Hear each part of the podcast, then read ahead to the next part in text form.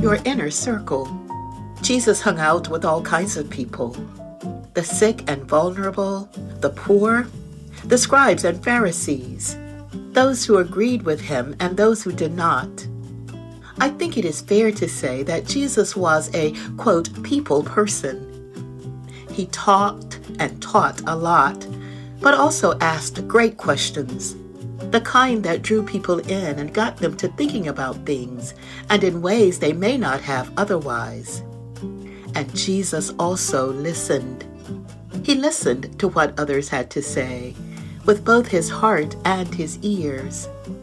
There was also an inner circle, those a little bit closer in, where he likely felt safer and cared for, received and receiving instead of always pouring out.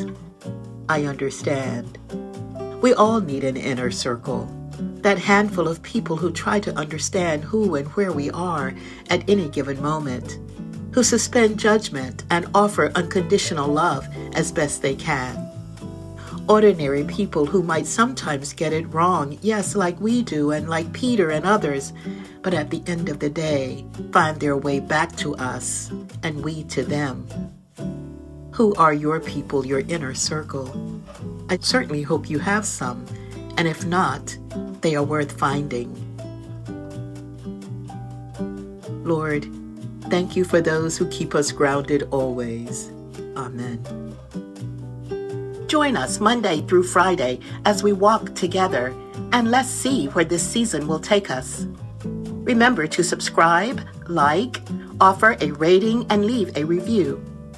If you connected with today's episode, please consider sharing it with a friend to bring them a moment of reflection. For more information about Park Avenue United Methodist Church, to listen to past episodes, and join us in worship online on Sunday mornings, visit our website linked in the show notes.